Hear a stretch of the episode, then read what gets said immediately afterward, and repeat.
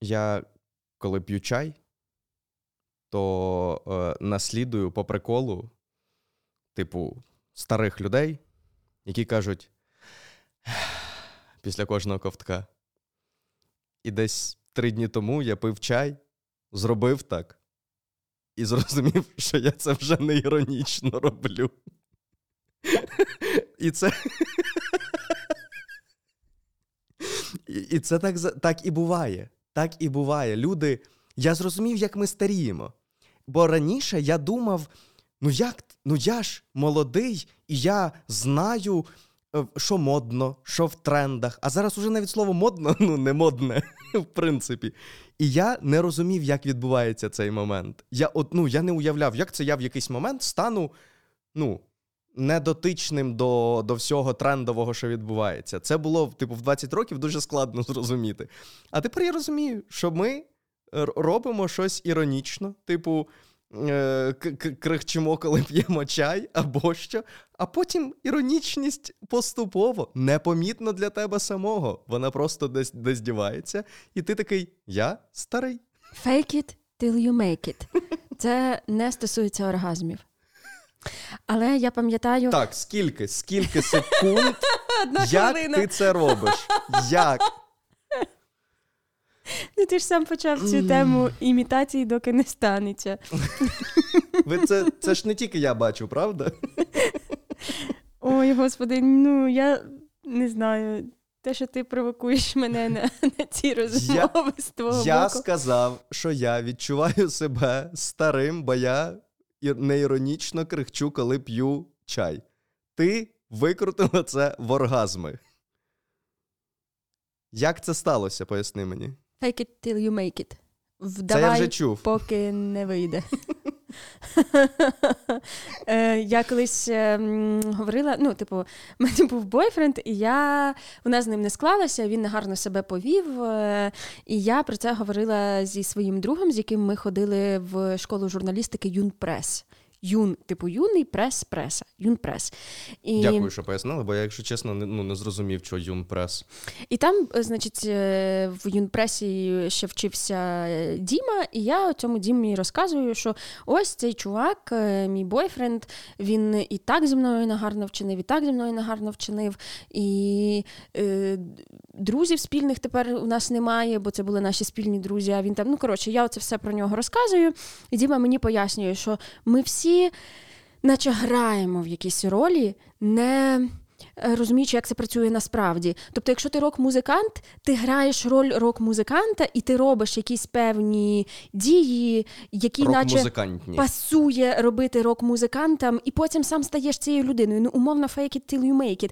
І він каже, що здебільшого люди, які відтворюють в житті якісь моделі поведінки чи патерни, казав мені Діма з Юнпресу, вони. А Юнпрес це як розшифровується? Ну, юн як юний, а прес це преса. Зрозумів. Він каже, вони е, слідують у своєму уявленню про цей паттерн, аж поки самі не стають цим. А, До речі, Діма е, виріс і зняв фільм Памфір. Тобто, оця ваша юнармія, чи як це дуже класно, коли ти в Юнпрес ходила з цілим Дімою Сухолитким Собчуком, режисером Памфіру, тому що Памфіру. Тому що я недавно вигулювала собаку з другом, який до мене приїхав зі Львова. Ну і ми вигулюємо собаку, і підходить Діма і каже: О, а можна з вами селфі? Ну, типу, жартома зі мною вітається. Я така: О, Діма, Діма, і кажу своєму другу: О, це Дмитро, він е, режисер Памфіру. І одразу цей мій друг зі Львова думає, Боже, оце уема життя у Києві. Оце богема. Просто іде по вулиці, вигулює собаку. Кожного і... дня таке по сім разів відбувається. А я думаю, ніфіга собі, як підфортило. От прям так зірки склалися. Ні, але це це реально так і є. А ти граєшся в блогера? Та та наче ні, бо я наче не роблю нічого. Згоден класна відповідь. Ну, я ніби не роблю нічого такого, що роблять блогери. Я, ну, ну, тобто, Що роблять блогери? Ну, Я маю на увазі, що я довго себе і не називав блогером, бо я ніби робив контент просто на певну тематику. Тобто я не вів блогерське життя, знаєш. А що це що значить вести блогерське життя? Ну, не знаю, там в сторісах розказувати, що ти робиш сьогодні. Оце от все. Ну, типу, я ж такого не робив, тобто я просто створював контент. Люди взагалі ну, там, не не бачили мене поза Ютуб каналом, по суті. Тому Є просто знаю. різні блогери. В інстаграмі Ні, ти в сторімсах щось розказуєш, в Ютубі ні. В Тіктоці теж інакша специфіка. Ні, я розумію. Ну, але не знаю. Ні, я, ну, тобто зараз я себе ідентифікую блогером, е, і Це твоя ідентичність. Виходить, що так. От, але це, блін, це реально так. Е, я коли у мене ж є типу формат на каналі е, про кіноміфи, от, де, ну, де є якісь тези, які стали популярними через фільми або що. І ну, воно, те, що ти сказала, це так і працює, коли люди бачать якусь. Е, Дуже стереотипізовану модель, не знаю, професії або що, і вони такі стають цією професією, такі, ну треба поводитись так. Так. І ну, бо не, ніколи не було в тебе думки, що знаєш, коли ти. Я дуже проти там стереотипів і все таке, але коли ти бачиш, ну от прям супер стереотипного представника якоїсь професії, якогось, не знаю, суперстереотипного маршрутчика чи провідницю, чи ти так здивувалась, думаєш, я давно не бачив маршрутчиків. Якщо чесно, давненько. Пішки ходжу просто. Люксембург, Люксембург. Ну, насправді. Тобто, з одного боку, можна сказати, що це якийсь карикатурний образ і так далі, але ні, я в Миколаєві всі студентські роки їздив от рівно з такими людьми. От, і це, ну. Тобто, виходить, що це якийсь самопідживлювальний стереотип, знаєш? Е, е, Типу, тобто він десь виник, а люди далі вже граються в це і, і підживлюють його. Ну, як ти думаєш, чому е, в новинах люди говорять ось таким тоном, і завжди у них якимось таким чином виходять начитки, як люди зазвичай не говорять у звичайному житті. А що? Ну, бо теж, типу, Так. це. Ніхто ніколи тобі на телебаченні не каже говори як придурочне. Ні, немає такого правила. Ти Тобто можеш. Мосійчук це робить просто сама собою. О, ні, ні, це там. Ну, я не про голос, я про цілому Ем, пропозицію. От, наприклад, є такий е, журналіст, е, був такий журналіст, ну він живий, але він вже не журналіст. Дмитро Литвиненко. Якщо ви почуєте його начітко, по-перше, він писав з інверсією, коли порядок слів в реченні був змінений дуже сильно. І це дуже цікаво звучало. Це була його фішка, і я знаю, що інші журналісти молоді пробували наслідувати, і виходило так, ніби вони просто писати тексти не вміють. Ну, у Діми це було по-особливому. І він начитував прям Журналіст Йода. Е, Так, і він начитував прям ем, тоном не таким, як зазвичай начитує журналіст. Або ще Як Мікі Маус. е, є такий журналіст е, Івано-Франківщині. Борис Сачалко. І він начитує так, як розказує, так як блогери можуть е, начитувати свої тексти. Ну, це перші журналісти, які спадають на думку, які, у яких немає ось такої начитки. Але ж більшість їм ніхто не каже, не начитуй так, як ти в житті говориш. Але вони всі Пригадують. починають відповідати цим Уявним стандартом. так. Це так само зі спортивним коментаторством. У нас була ціла плеяда коментаторів спортивних, футбольних, зокрема, які коментували в стилі Віктора Вацька. Тобто, доброго вечора, шановні телеглядачі. Сьогодні збірна Україна приймає. І, ну, типу, от, так, от таким от. Е, ну, тобто, був.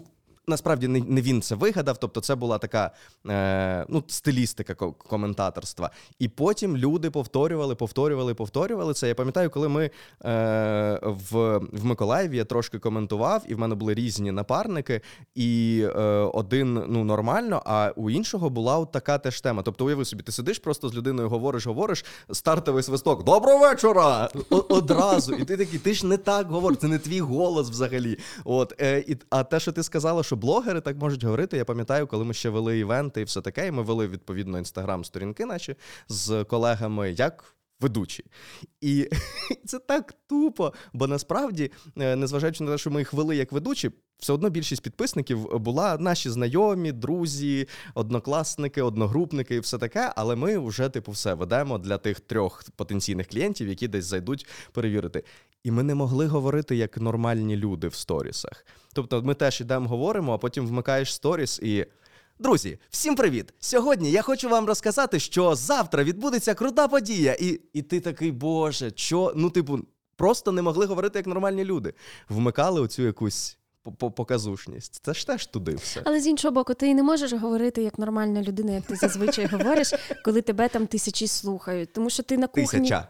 Тоді тисяча. Ну ти ж на кухні і не ну, але окей, зараз нас же слухають тисячі. Тисячі. А, але ми говоримо так, якби ми на кухні говорили. Ну, плюс-мінус так, так. Але, але чому, якщо ти з Миколаївського телебачення, а я мене поносила по різних каналах?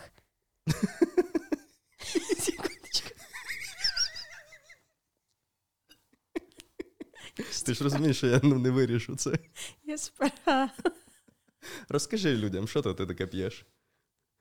Особливо тим людям, які нас слухають. До речі, поки Ема п'є, а ви нас слухаєте десь і не бачите. Я не можу показати, е, щоб ми не робили рекламу. Бо якщо ти будеш е, Це теж ще хвалити, одна якщо ти будеш штука. хвалити безкоштовно, то тобі ніхто ніколи не заплатить. Це мене навчила одна блогерка українська. Ну, це, це до речі, ну це смішно теж. Е, тобто я розумію цей принцип, коли у людей є якісь. Поясни, Е, що це не алкоголь. Це не алкоголь. Е, Правда, без не алкоголю. Ні, я прекрасно розумію, що у блогерів можуть бути якісь контракти, які забороняють їм рекламувати якихось е, конкурентів. У мене була схожа штука. У мене був контракт на низку інтеграцій, і я не міг в цей час на каналі рекламувати. е, Конкурентів, тобто в тій же ніші, хто знаходиться. І, і прикол в тому, що спочатку там реально було вписано, що немає права там з'являтися, десь публічно говорити про щось. Ну і там доволі широкий перелік. Я кажу: ну ні, це, це ну, не моя історія. Ми з вами говоримо про Ютуб канал мій. Тобто, окей, я готовий е, за додаткову доплату, звісно, е, внести вас, типу, в ексклюзивний е, перелік і в цей момент відмовлятися від реклами ваших конкурентів. Але це не означає, що якщо я десь сфоткаюсь, не знаю, чи мене хтось сфоткає, там позаду буде якийсь логотип вашого конкурента. Ви мені що, ну, типу, прошлете за це штраф? Ну, типу, такі на такі штуки я не погоджувався, звісно. Але ну, типу, окей, я це розумію. Але все одно це завжди дуже смішно звучить, особливо коли людина не знаю, у неї там як, ну, якийсь невеликий блог, немає, очевидно, так, таких цей, але людина там прикриває мінеральну воду, знаєш, не показує, яку саме вона п'є, чи ще щось. Це виглядає смішно. Ладно. Та я Мате Берлін.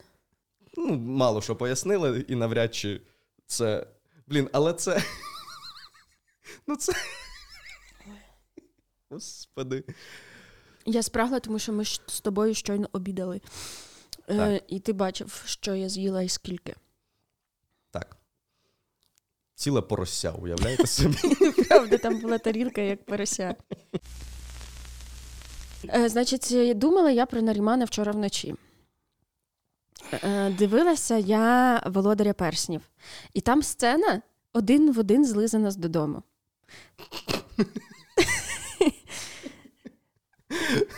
Так, е, я знав, що і цей подкаст стане подкастом про кіно рано чи пізно. Але Україні потрібен перший нормальний, адекватний подкаст про кіно. Це вільна ніша, Мгм. яка позбавлена конкуренції. Так, так, Е, виходить. Е, Ти подивилась Так, «Володар там, перснів»? значить, сидить цей кучерявий в човні Фродо, відпливає, і він хоче уже сам в кінці першої частини перстень е, Нести далі сам.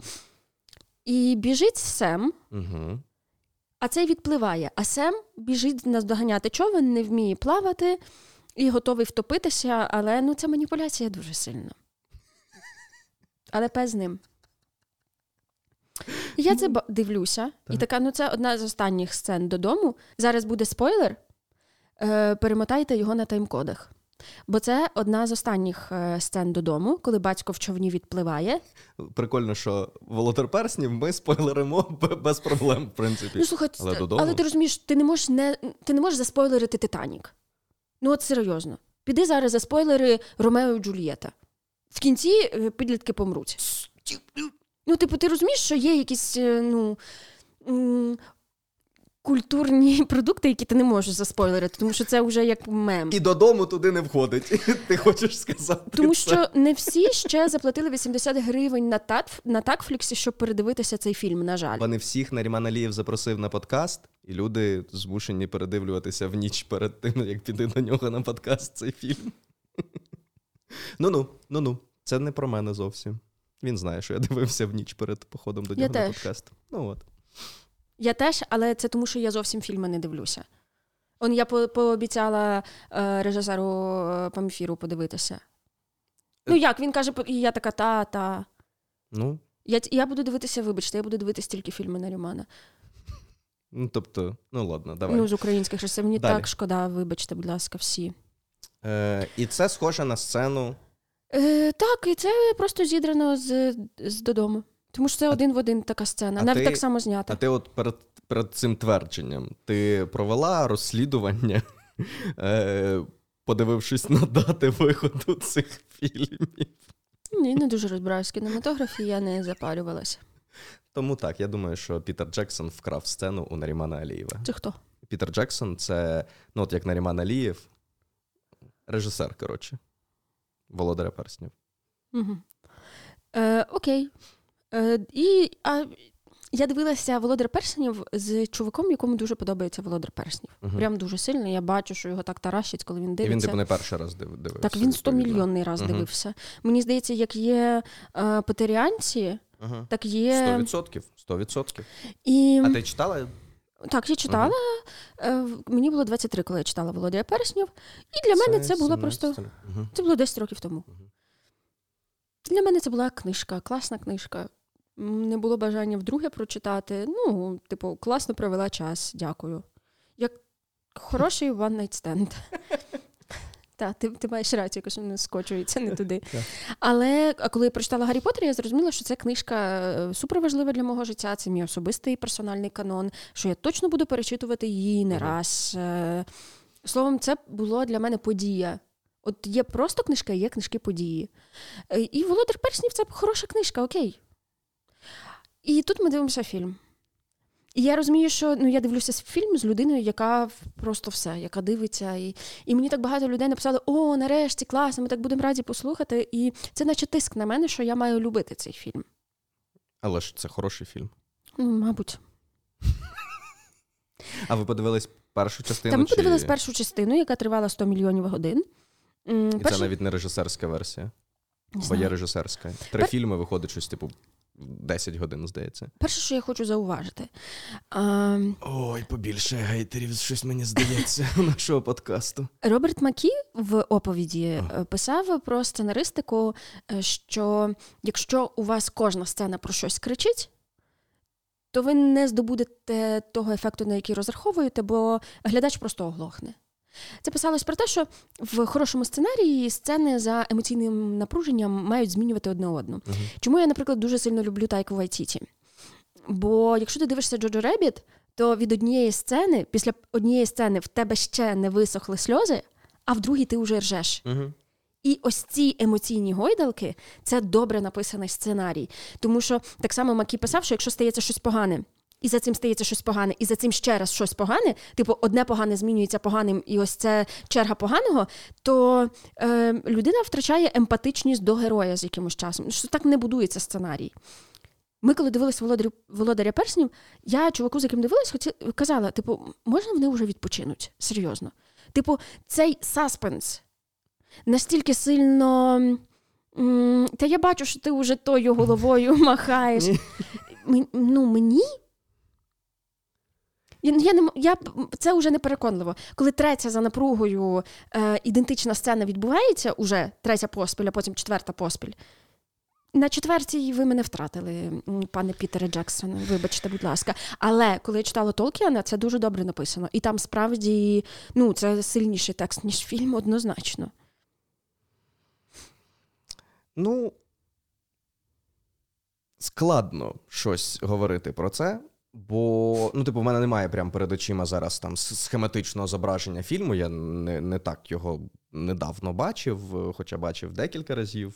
Е, Ну, не знаю, мені не здавалося, що там є перенасичення. Да, там, там тебе постійно е, занурюють у все більші і більші проблеми, але це рухає сюжет вперед. Тому, ну, якщо ти стежиш за сюжетом, то ну, я не бачу проблеми в тому, що сцени ну, частково там форматно вони повторюються, є таке, та, але не знаю, це був постійний рух вперед, і ці сцени не були. е, Даремними, ну тобто там гинули персонажі, чи змінювалися е, ті, хто виживали, ще щось. Тобто, плюс знову ж таки, а як ти ще покажеш, що ці люди стають настільки ну, настільки там друзями, настільки готові до там самопожертв і так далі, як не через їхні спільні пригоди, тим паче такі потужні. Ну, тобто це все незнайомі між собою були люди. до початку, крім Сема і Фродо. Це як YouTube Mates зараз описуєш. Це тусовка ютуберів, на якій ми познайомилися з Костянтином Трембалецьким. Артем Албул мене звати. Не не, ну, не видавай свої бажання за реальність. Ну, те, що я хочу емігрувати в Канаду, це не таке вже й бажання. Дивися, ем, та окей, а ще знаєш, ну, ну це напевно смак. Мій смак це те, що пише Маків оповіді. Серйозно, мені так і подобається. Мені подобається, коли я переживаю різний спектр емоцій, що власне Толкін і пропонує. У нього якраз в цьому сенсі дуже добре написаний текст. Ну, я думаю, що ще Книжка насправді... висушує цей текст просто до. ну, це... Я я думаю, що ще насправді, ну, типу, в другій і третій частині там більше того, про що ти говориш. Ну, тобто, більше якихось е, різних. Е, за емоційною складовою сцен. Ну, і ще, значить, я дивлюся е, Володар Перснів, дивлюся, і там щось щось минуло більше години цього фільму. І я розумію, що ще не з'явилася жодна жінка. Тобто всі учасники це чоловіки. І я сижу, значить, з е, чуваком, з яким у мене побачення, і ми дивимося Володар Перснів. Е, і, і потім з'являється жінка. Трохи вона побула в сюжеті, поцілувалася з чуваком, і знову її немає. І знову далі все вирішують самі лише чоловіки. І там зараз збирається ось це коло чуваків, і оце вони вирішують, що робити з перснем і так далі. І я дивлюся і думаю: блін, ну це е, Талібан і там. І ну, він дивиться час від часу мене питає: ну як тобі, ну як тобі? Я думаю, що ж йому сказати? Сказати правду, що мені, я дивлюся, і мені цікаво, що взагалі там шаріат немає жодної жінки, ніяк. Мене, Мені дивно це дивитися. Таке враження, що ну, половина людства просто виключена з цієї історії, і мені це сприймається дикувато. Але я думаю, якщо йому це зараз скажу, він може подумати: а ну, звісно, це ж ця феміністка, ясно, я ж бачив інтерв'ю з Бобулом, що, що там чекати, кого я додому привів. Ну, я думаю, якось ем, зараз ну, ще рано відкривати всі карти. А з іншого боку, думаю, ну це ж правда дивно. Ну, все все роблять. Ну, і я йому кажу. Кажу, типу, ой, там на на пару хвилин з'явилася жінка, і тепер знову у нас е, це. А він каже: ну, ти зрозумій, які це роки. І і каже: якби це знімалося зараз, то тут би ще й темношкірі були, а так же ж їх немає у фільмі. І додає: Слава Богу. І тут Емма напряглась. Це жарт, він такого не говорив. І я такого теж не говорив. Взагалі, це жарт був. Жесть. Ну і це, і і я кажу: ну і справді, у світі ж є темношкірі люди. От правда є, ми ми знаємо. І оце я почала думати е, про деякі книжки, де коли є герої, ну це просто герої, і їх автор описує, що там високі вилиці, там е, така то вага. Знаєш, як описують героїв. Я просто недавно одну таку книжку читала. Коли в книжці з'являється темношкірий герой, то нам вказують, що він темношкірий. І я тоді думала: ну бо ж людина по замовчуванню вона біла, а якщо з'являється людина не біла, то нам вказують, що вона не біла. Нема такого, що з'являється герой і кажуть, це була жінка там з білим кольором шкіри. Немає. Ну ти, ти зразу за замовчуванням уявляєш. Ну, я думаю, так, що це залежить на яку аудиторії. Від, від контексту, да, від того. Тобто, якщо це не знаю, пише якийсь австрійський письменник, то ну очевидно для його е, читачів да, оточення переважно білошкіре і все таке. Тут, е, ну тобто, окей, ми можемо говорити про те, що ну е, чомусь Толкін так писав, це був інший час, чи він так бачить, чи що. Ну коротше, я не про те. Я про те, що це не питання того, що, типу, е, ти хочеш, щоб було не так. Це питання того, що ти, як жінка, не можеш себе нормально асоціювати з ні з ким з персонажів, не можеш відчувати до них ну такої ж прив'язки, як ти б могла відчувати, якби там була достатня кількість. Повноцінних нормальних жіночих персонажів, тобто, це ну це дійсно б'є по е, сприйняттю е, сюжету, про сприйняттю якогось твору. У мене так, ну, у мене друг, е, він е, кореєць, і він був. В якийсь момент проти е, оцих, знаєш, типу, це оце все толерантність, що ви туди всіх додаєте, оце от все. Ну, тобто він не якийсь, типу, агресивний якось, але він йому, типу, було незрозуміло, на що там змінювати щось чи чи це. І в якийсь момент він, е, я кажу: ну, от ти нормально себе міг е, асоціювати з е, якимись персонажами з фільмів, чи ти в кожній твоїй дитячій грі у дворі був Джекі Чаном? Він такий, да. Я кажу: ну от. Ну тобто, якщо є азіат один десь, то все, ти він. Ну, тобто в тебе немає цього вибору. А якби був хтось із тих, хто тобі подобається, не азіат, ну із тих персонажів сильних, хороших, які були там популярні, е, але серед них були азіати. Ти в тебе був би вибір. А так само потім ми з ним обговорювали. Я йому навіть спеціально написав, коли вийшов трейлер Русаленьки. От і було було це відео, коли темношкірі дівчатка дивилися і кричали, що в неї така сама шкіра, як у мене. Це було прикольно, це було мило. От і він такий: ну так, я розумію про про що йдеться. Ну і так само е, мейнстрімовий кінематограф він створює культурні коди. Він правда, ну культурні коди це якісь. Е, Як ми зараз зациклили, ти зрозуміла? Ми повернулися до того, про що ми говорили на самому початку: що люди бачать е, ну, якісь образи і по суті повторюють їх. Тому насправді важливо, щоб в тому ж кінематографі було якомога більше різних образів. Так, якщо це створюються культурні коди, то це культурний код е, є, але він ніяк не не торкається мене і таких, як я.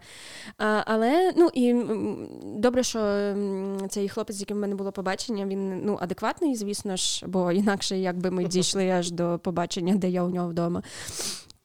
І ну, тобто там не було е, такого, що нафіг цих чорних і баб.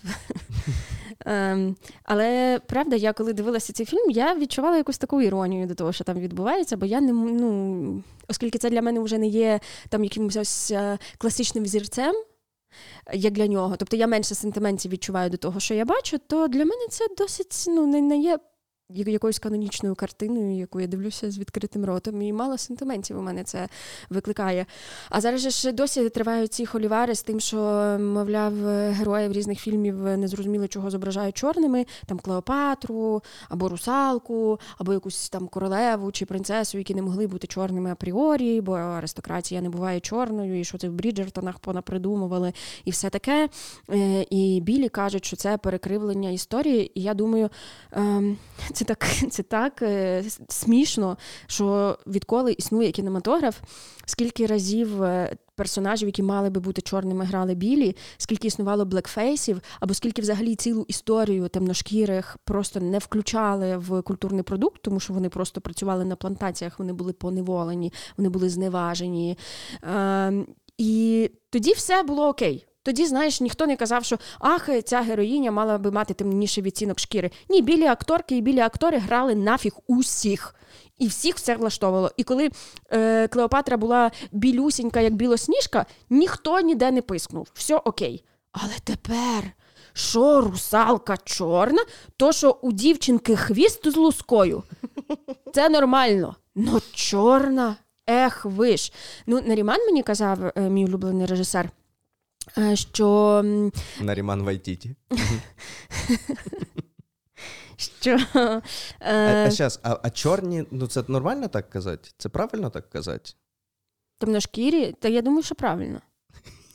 Ні, так я ж я я читала просто матеріали чи на Радіо Свобода, чи на Українській правді, коли з посольством е, котрої з африканських країн з послом е, було інтерв'ю, де запитували, як е, як правильно які слова правильно використовувати, які ні. І там слова на букву Н він угу. казав, що ні, це нас принижує в силу там ну, історичних контекстів і етимології таке, слова з інших мов, тому ми цього не торкаємося. Нігерійці окей як представники ну, країни, а інше слово на літеру Н нас це ображає. Вас це ображає, окей, мені взагалі не тяжко не так, використовувати 100%. це слово. Ну тому я і перепитав. Так, а він а, а серед слів, які там можна було вживати, було вказано темношкірі, чорні. Ем, афро. Афри... Ну, Коротше, я не пам'ятаю ну, до кінця. Да. Ну, О, о, чекай, дивись. чекай. А е, я прошу, напишіть в коментарях, що моя зачіска це культурна апропріація, тому що ми просто даремно стараємося в такому разі. Е, просто ну я що про про кольори, бо насправді, ну, типу, є же колір там з азіатами пов'язаний, да, там жовтий, але це образлива, вроді як конотація. Ну, якщо ми говоримо прямо про, про колір. Е, тому. Не знаю. У мене була смішна історія.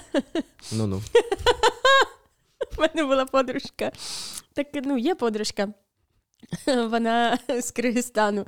І і ми жили у Львові, і з нею постійно траплялися якісь дурнуваті ситуації е, через те, що вона е, азійської зовнішності. Е, наприклад, одного разу ми мали побачитися в барі. І я десь сиділа за столиком і чекала на неї, і вона приходить в цей бар і каже: Добрий день, тут на мене чекають. І вони такі, о, та, беруть її і проводять за столик, де сидять китайці. Китайці дивляться на неї, вона дивиться на китайців, на офіціанта і каже: Ні, це не ці люди, вони чекають. А я її десь в іншому кінці бара чекаю. Але... Ну, але це логіка. Типу, а, да, знаю, знаю, пішли. Блін, Я не можу зрозуміти. Ну, тобто, це така ситуація, яка. Ну так, тобто, якщо ми її от навіть е, ну якось дивимось, то це дійсно ну ніби схоже на расизм. Але та ну це ж расизм, це напевно ну має ну, так, на увазі тобто... якусь ненависть, упередження, дискримінацію. Але і стереотипізацію теж якусь. Ну, да, ну, тобто, що теж. азіати мають тільки з азіатом. Ну тобто, уяви собі, що заходить темношкірий, і його ведуть до єдиного темношкірого, який десь теж сидить. Ну це ж дивно, правильно? От тому ну або вона зі своєю подругою, ой, не подругою, вона зі своєю сестрою. Е, рідною сестрою е, пішла в басейн, і вони пішли, плавають в басейні. Підходить адміністраторка і каже: тут можна плавати тільки в шапочках давайте я вам принесу шапочки. І вони такі, ой, вибачте, та дякую. І вона їм приносить і вручає три шапочки. І вони такі беруть дві, і такі, а третя. А вона показує, ну, третя для вашого друга. А там сидить якийсь теж азіат за барною стійкою, і вони такі, він не знав. Ну, це оце дивно насправді. Ну, тобто, але це, ну мені скоріше здається, це не расизм якийсь, а просто якась, ну як не трішки недалекість. Ну, типу, якось як ти так швидко робиш висновки про про те, що чомусь ці всі люди мають бути разом. Добре, що вона сказала для вашого брата.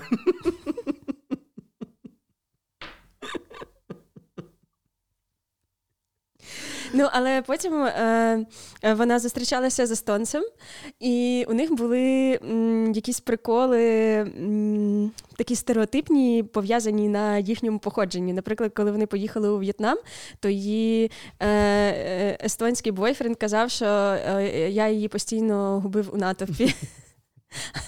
А коли вони кудись запізнювалися, то вона пояснювала, що ну я типу, з естонцем сорян. Ні, ну да, с- але, але самоіронія вони, це це сильно. Та, В таких випадках це помічне насправді. Я купив журнал. Я ж починав з того, що я відчуваю себе дуже дорослим. Ні, насправді я іноді е, навмисно роблю це. Є всілякі газетки і журнали е, мракобісні про паранормальщину і ще про щось. І я іноді купую їх для того, щоб подивитися, а що там свіженького на цій ниві відбулося. Е, Може, щось є цікаве, що треба викрити, або що. Якщо чесно, от я вже декілька разів купував, і вони мене прям розчаровують. Ну, реально немає нічого цікавого. Ну тобто. Одне й те саме пишуть, що когось прибульці е, типу вкрали, ще щось, е, і ну нічого нового. Я пам'ятаю, просто коли я е, читав журнали, які насправді мімікрували під типу науково-популярні, але були от якимись езотерично паранормальними і все таке в не знаю років 13. Я просто на кожній сторінці змінював своє сприйняття світу. Там писали такі класні речі. Я ходив всім розказував. Я був таким, я був головним розповсюджувачем мракобісся в своєму селі. Я ходив всім розказував. Значить, е, там була стаття величезна, де було описано типу, 10 випадків, коли людина була дуже близька до смерті. Типу, якийсь був е, будівельник, е, він щось працював на третьому поверсі, на четвертому поверсі працював його колега з е, ну, якимось, коротше, не відбійним молотком, а штукою, яка вистрілює цвяхами, типу, ну, коротше, цими великими. І він, коротше, впустив цю штуку, і скільки то там цвяхів, типу, вистрілили в чувака, який працював знизу. І жоден не зачепив е, критично важливі органи. І лікарі казали, що от отут здається, що воно мало пошкодити якусь там типу печінку, але от міліметр і і нічого не сталося. Інший якийсь випадок, що там якийсь чувак в нього вистрілив хтось випадково з арбалета якогось, і йому попало в обличчя, і ще б міліметр, і він, е, типу, у нього не було б ока, а, але око там казали на міліметр, типу, порухалося в бік. І там, значить, потім доводили, що людські органи в критичній ситуації, значить, наша якась підсвідомість чи ще щось, може, значить, супершвидко зреагувати. І от, типу, я такий. А чо клітер так не рухається, типу... коли цей пробує його не йти? Уяви собі, да, це суперсила така була б під, підставити клітор. Блукаючий. От. І цей. І я прям такий. Чому це не розказують на уроках біології? Дійсно, чому? Чому це так цікаво? І я прям ходив всім розказував. А зараз, ну реально, ну ну дятіна. Ти не там шукаєш. Перше, є ж книжки, там е, е, книжка паранормальних е, явищ, там, де телекінез, випадки телекінезу. Як там, Я пам'ятаю, тому що я ці всі книжки читала, я такий мала потяг до цього в дитинстві, і там описано, як жінка збирає в себе вдома родину і щось готує. Ти це уявляєш, і ця родина, і дядько її з Техасу приїхав, і якось вони сідають вечеряти, і тут вона запалюється і згорає дотла. Просто Це пірокінез. Пірокінез, так. Ага. А телекінез це коли вона рухається. Так. Ні, вона щось рухає з силою думки. А а коли вона рухається, це. Е, Є є підтермін, бо в мене буде випуск насправді про це, про телекінез колись. От, А е... можна рухати предмети силою думки? Е, так, дивись. А, тому що без думки ти. Так, це дуже класно. Ну, а ложки гнути. Е, так, е, це ну блін, насправді ці фокуси всі вони дуже прості. Ну, коли ти знаєш секрет, то, то ну ти такий, як люди в це вірять. Ну тобто, ці ложки це спеціальні ложки. Якщо ти даси звичайну ложку, телекінетику, чи як його там називають, то він її не зігне. Придурку. О. От, А там робиться е, невеличка, ну тобто ця частина, де вузька частина ложки переходить власне в цю в ложку. От, І там робиться частинка з якогось специфічного металу, який реально під дією тепла від пальців е, згинається. Ну просто у нього таке фізичне, така фізична властивість у нього. І вони просто тримають і чекають. Але найсмішніше найсмішніше з цього. Е, ну, є такий чувак, е, був, здається, е, Джеймс Ренді. Він відомий борець з псевдонаукою. З цим він сам колишній ілюзіоніст. От, І він ну, може, і це є премія Джеймса Ренді, яка обіцяла мільйон доларів, здається, тому, хто доведе, що в нього є паранормальні здібності. І все таке. І це дуже смішно. Був чувак, його іноді запрошували. Він несподівано з'являвся на усіляких шоу де нібито люди показували свої ці здібності. І там був чувак, який теж рухав е, предмети силою думки, і він міг перегортати сторінки.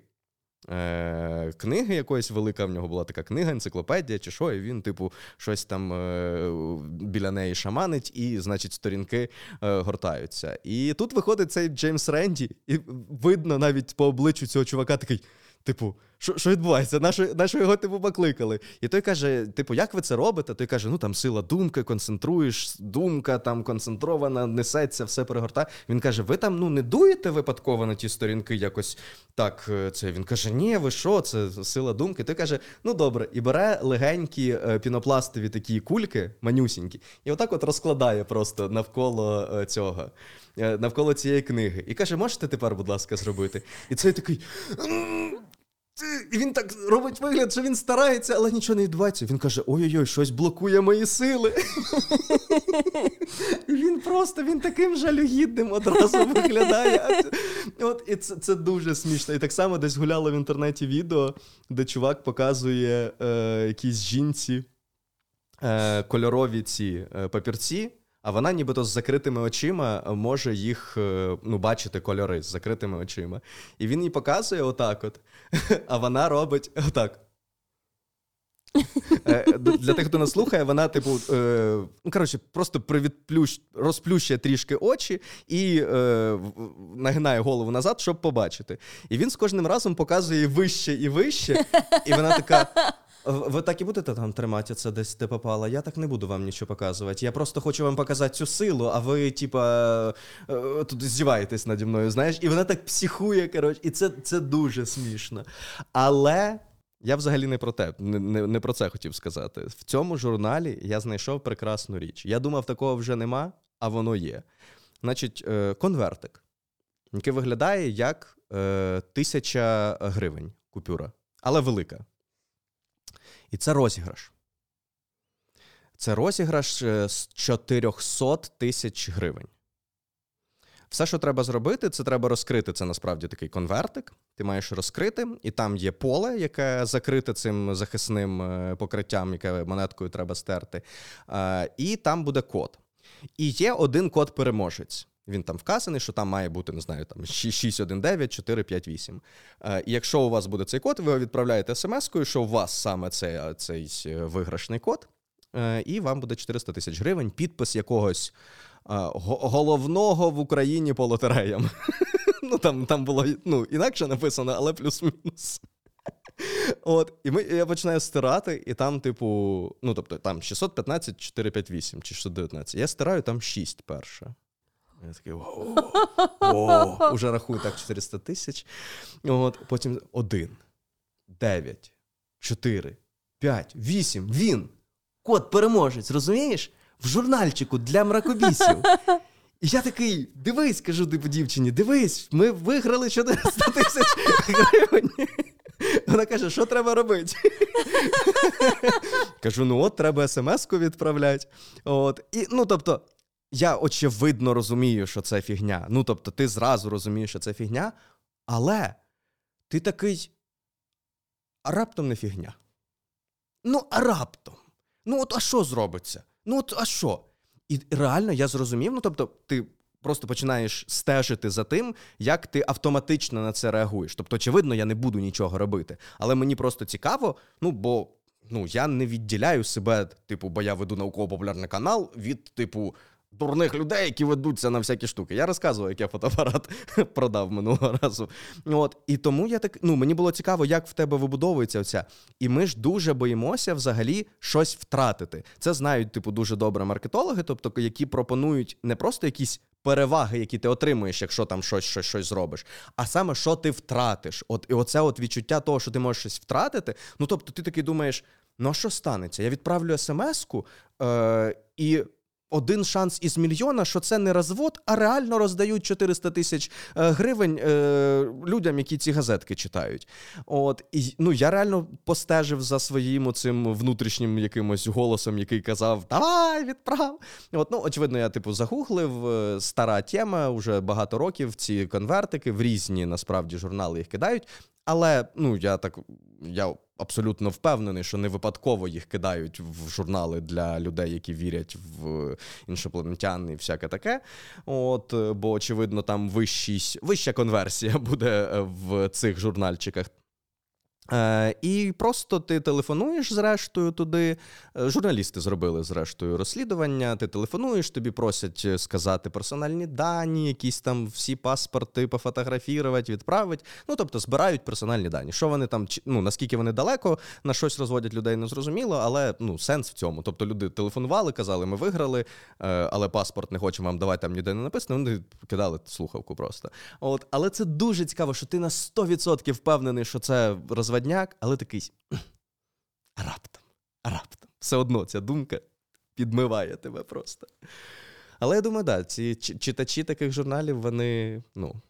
От і що тобі мають сподобатися брошури з е, московського патріархату? Я їх дуже багато прочитала в дитинстві. Я пам'ятаю цю історію про Зою з Куйбишева.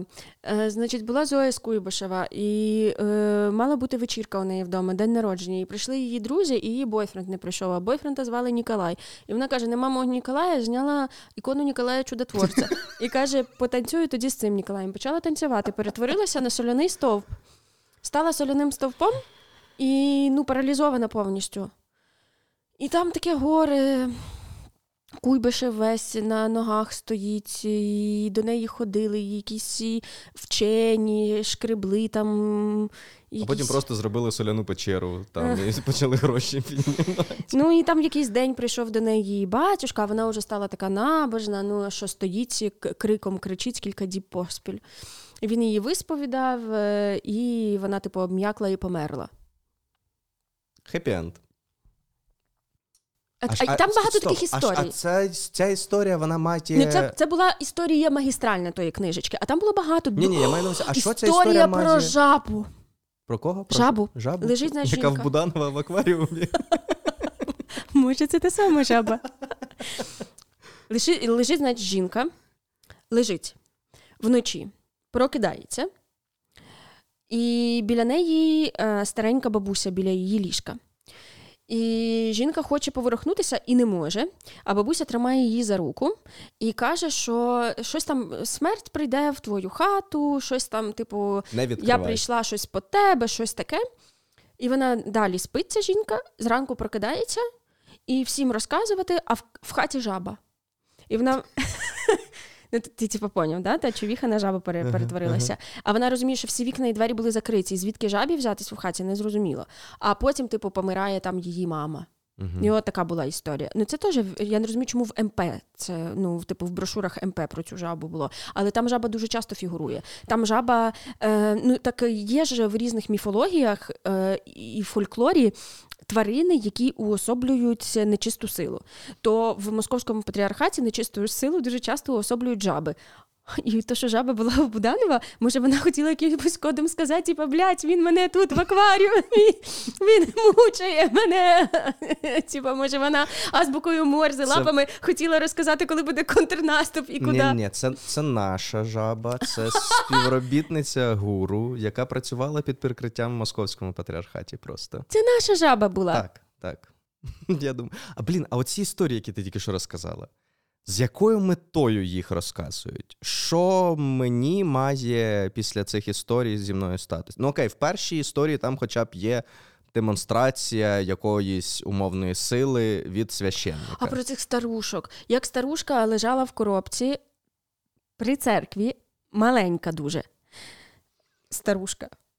Ти не вигадуєш це. Так це Покажи свідоцтво.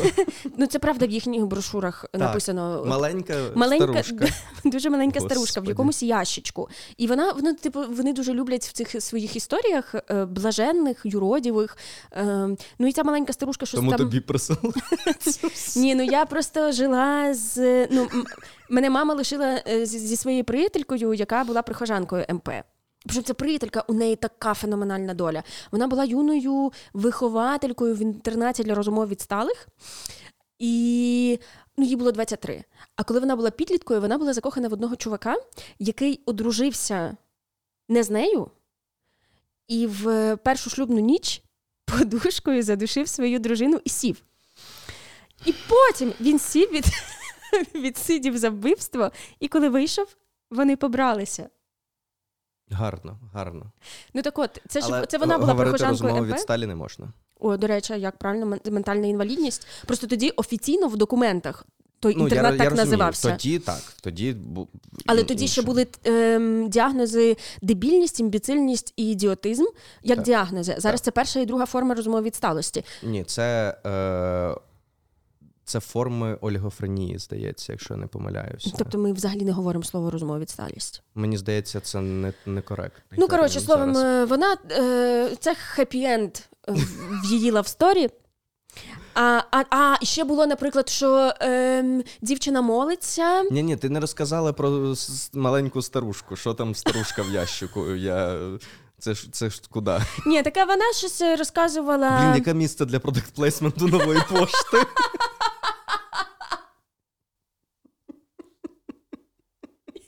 І вона така: тепер мене можна й в Польщу. 200 відділень у Варшаві.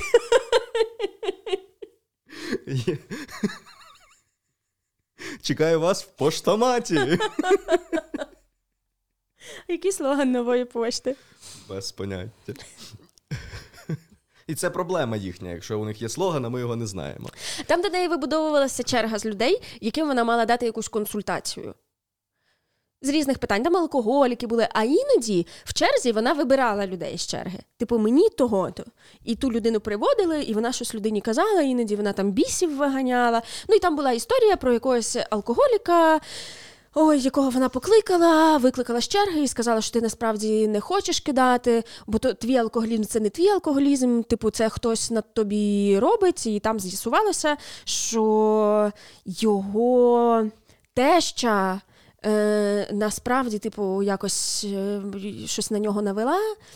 Е, ну і Коротше, в кінці старушка вмерла. Блін, а я думаю, що це ну що так і почалася історія психотерапії. Що це Вона була першою психотерапевткою. Ні, її ще якось звали, особливо типу, старушка якась там. Мені цікаво, ну, як люди це пишуть. Ну, тобто, це прям. Ну, воно дуже. А це дуже страшно. Дуже Якщо ти ввечері дивно. читаєш, тобі дуже страшно. Тому що це це, це правда страшно написано. І не зрозуміло, чому, тому що це наполовину язичницькі і якісь ну, спонтомагічні теми. Там, наприклад, було про дівчину, яка молиться, і доки на її ввечері диявол стукає в вікно, наче гілка. Але вона знає, що це стукає в диявол. І вона кожен раз молиться все голосніше і голосніше. Щоб це, це сусіди стукають, бо вона блядь, оре на всю хату. Диявол. Ну, коротше, а потім е, злий дух забирає її брата, який не молився. Ну, насправді, знову ж таки, я може, це якась теж байка. прекрасні брошури, реально почитайте. Е, Може, це якась байка, але я колись пам'ятаю, десь я коротше дізнався, що секрет християнства, один із секретів популярності і всеохопності християнства в тому, що якраз таки е, там, де вони не могли повністю замінити новими віруваннями е, у язичників, можливо, ще у якихось е, релігій, то вони багато елементів зберігали, реінтерпретували і так далі. Тому в цілому немає нічого дивного, що тут є якісь язичницькі мотиви. Ні, ну але і МП далі. саме по собі дуже любить залякувати. Ну так, тут ще якась ну є оця додаткова надбудова. Там була брошура, е, чим МП краще від католицизму Ось. і греко-католицизму, і там йшлося про те, що типу якесь ствердження написано, що, наприклад, в католицьких церквах можна сидіти, і там написано: ви проміняєте царство Боже, рай і вічне блаженство на те, щоб раз в тиждень зручно посидіти три години. Дякую. Типу, пожалуйста, вам не до нас. Ну і типу, там нахер посилали в кожній відповіді на питання. Блін, але ну це що, працювало, виходить? Ну, ти подивись, О, подивись на на цих людей. Тобто я розумію, що це вже люди. Ну тобто, ті, кого ми бачимо, це люди з якимось дуже радикальним релігійним поглядом на життя. Але виходить, ну їх зачепила не не, не будь-що, а саме оці от е, московські попи. Я думаю, що це могли бути будь-що, просто тут. Е, ну якби... просто вони були по суті найпоширенішими. Я собі думаю, якби я на це все повелася е, в юності і залишилася. Ну я ж велася, я чесно читала ці історії, і це було дуже страшно. І це були такі страшилки. Е, однокласники дивилися серіал Чи боїшся ти темряви? О, я, я... А якби зняти е, оце по по у ПЦМП, чи боїшся ти темряви, де ці всі зої, старушки в коробочках, оце вся би жаби ці зібралися. Це би було. Що, новий проєкт на Ютубі? Е, блін, але да, це. Блін, але прикольна була передача. Ця. Я не не пам'ятаю нічого насправді, але я пам'ятаю, що я намагався додатково створювати собі атмосферу для перегляду цього, бо воно йшло в день. Воно не йшло ввечері. Хоча, я думаю, задумувалося як щось більш вечірнє. Я реально приходив в школи, була якась типу декілька якихось мультфільмів, і потім е, чи боїшся ти темряви. І я на на чи боїшся ти темряви, я щось там закривав вікна трошки, типу, щоб хоч якась була атмосфера додаткова. Ну, але воно страшнувате було. Я пам'ятаю, що мені не треба було закривати вікна, бо страшно було і так. Ну, згоден, воно таке на той вік було. Ну, я коли вчать писати, кажуть, що найстрашніші речі, коли ти подаєш їх треба подавати буденним тоном. Що буденніше ти говориш про суперстрашне, то більше ефект це справляє. Або подавати контрастом. Тобто, якщо відбувається щось страшне, е, розкажи про це голосом маленької дівчинки. І, типу, це буде ще страшніше. Звідти ці всі карусельки, коли тобі показують чорну дорогу, то там може грати дитяча пісенька, тому що це ну, ще більше нагнітає. А це ж, е, ну, повертаючись якраз до фільмів і стереотипів, які вони поширюють, е, то недавно було дослідження е, про те, чому люди боються клоунів. Ну, типу, яка причина. І чи одна із найперших, чи може навіть перша, це якраз поп-культура. Тобто клоуни в поп-культурі стали однозначно е, страхітливим якимось персонажем. Звісно, до цього доклався Кінг з воно. Отак. І ну, і це просто показує: ну, уяви собі, змінили Зрозуміло, що це не тільки про фільми і книжки, але тим не менш, поп-культура змінила ставлення до цілої професії. Звісно, воно в поп-культурі виникло теж не на пустому місці, тобто люди і з інакших причин бояться клоунів, тому що вони вони розмальовані, не видно справжніх емоцій, і тому вони видаються якимись таємничими і нещирими, і ще щось. Там якісь ще ще були о, е, різні критерії, різні причини. Але тим не менш, фільми очевидно і книги е, доклалися до цього дуже сильно. Коли я читала воно, я думала про тебе. При тому всьому, що ми тоді з тобою не товаришували. А ми знайомі були? Ні. Що? Боже, ці брошурки, вони, ну вплинули на тебе. Така хитра, така хитра. Ні, я тобі поясню. А, Ти пам'ятаєш клуб невдах у воно? Ти читав? Mm-mm. А, Ну, ти поговорила. Ні, я бачив перший фільм. Я не бачила фільму. Ну, окей, клуб невдах. Ну, клуб невдах. Вони ж всі пережили зустріч з Пенні Вайзом. Uh-huh. Зустріч з Пенні Вайзом, ну, якщо метафорично дивитися, це для багатьох. Ну, одне з пояснень, що це взагалі дорослішання, що воно це е, вся книжка це метафора на дорослішання. Але зустріч з Пеннівайзом – це зустріч з невідомим, зустріч зі злом, зустріч зі страшним, з клубу невдах, з цих підлітків. Хто єдиний не пережив цього? Цього, Цього не пережив Стен. Uh-huh. Е, Причому, що в клубі невдах були дуже нещасливі діти.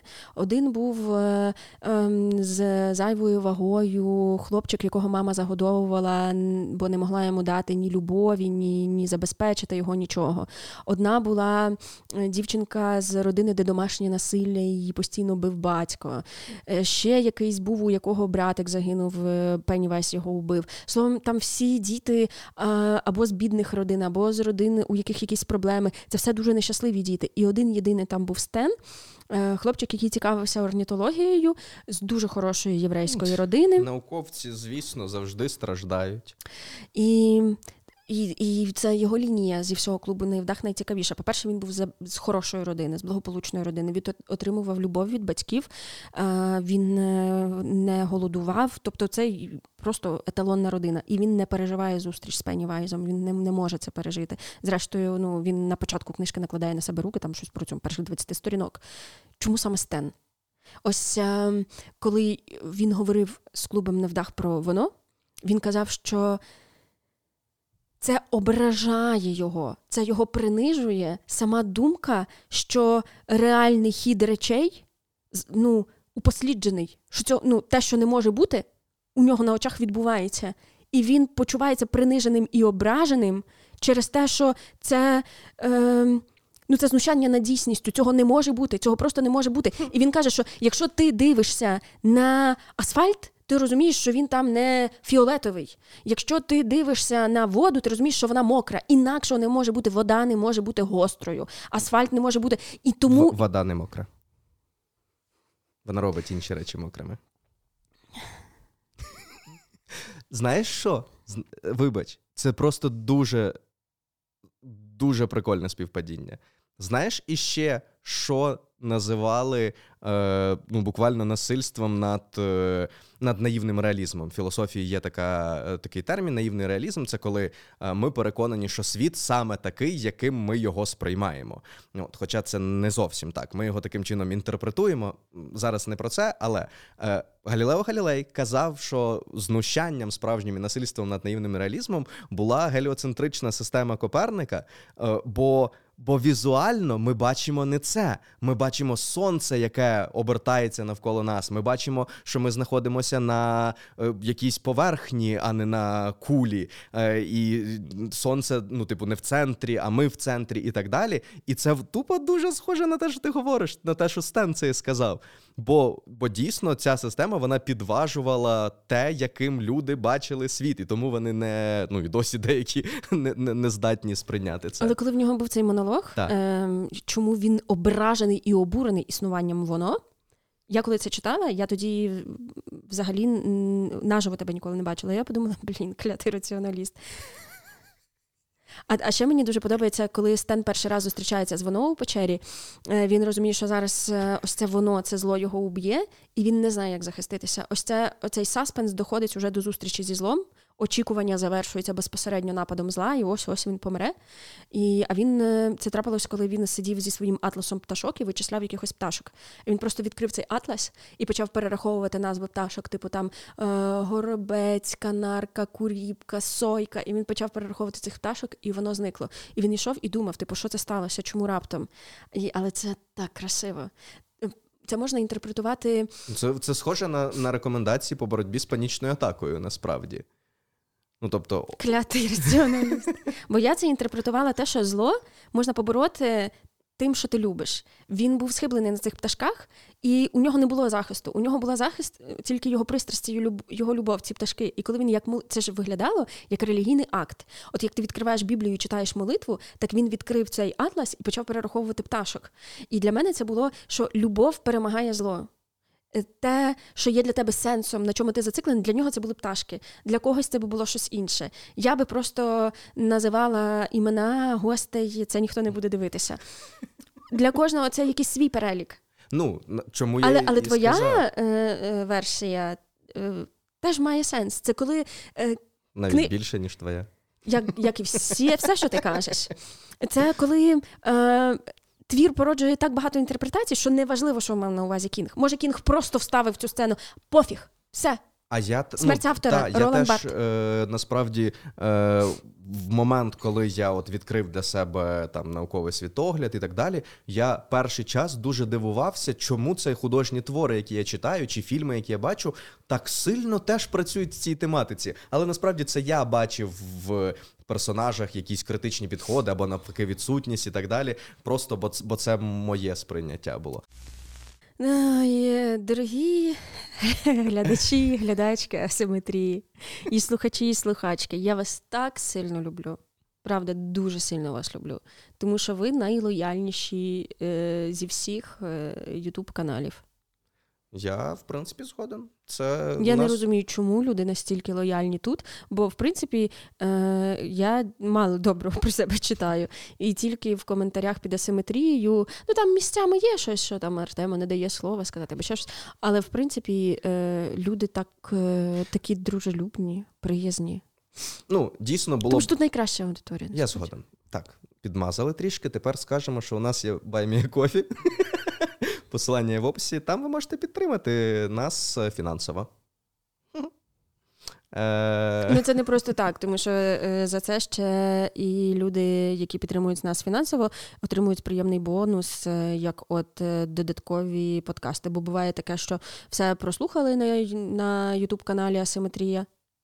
І такі, а хотілося б ще один подкаст, а треба чекати, доки Артем змонтує. А це означає чекати цілу вічність, тому що Артем монтує дуже повільно. А так, хоп, і є додаткова кількість подкастів, які можна послухати. Е, Тому так, посилання є в описі. Дякуємо вам за перегляд і прослуховування. Е, Поставте там вподобаєчку, оцініть вподобаєчку. Пішла, пішла вже така добра, душевна розмова з, з тими, хто досі нас слухає. Я б хотіла, щоб мене так мама називала. Ти моя вподобаєчка. Е, це, це дійсно блогери так мають називати своїх доньок, насправді. Вподобаєчка. Так, і, і... син репост. Е, дякуємо, що були з нами.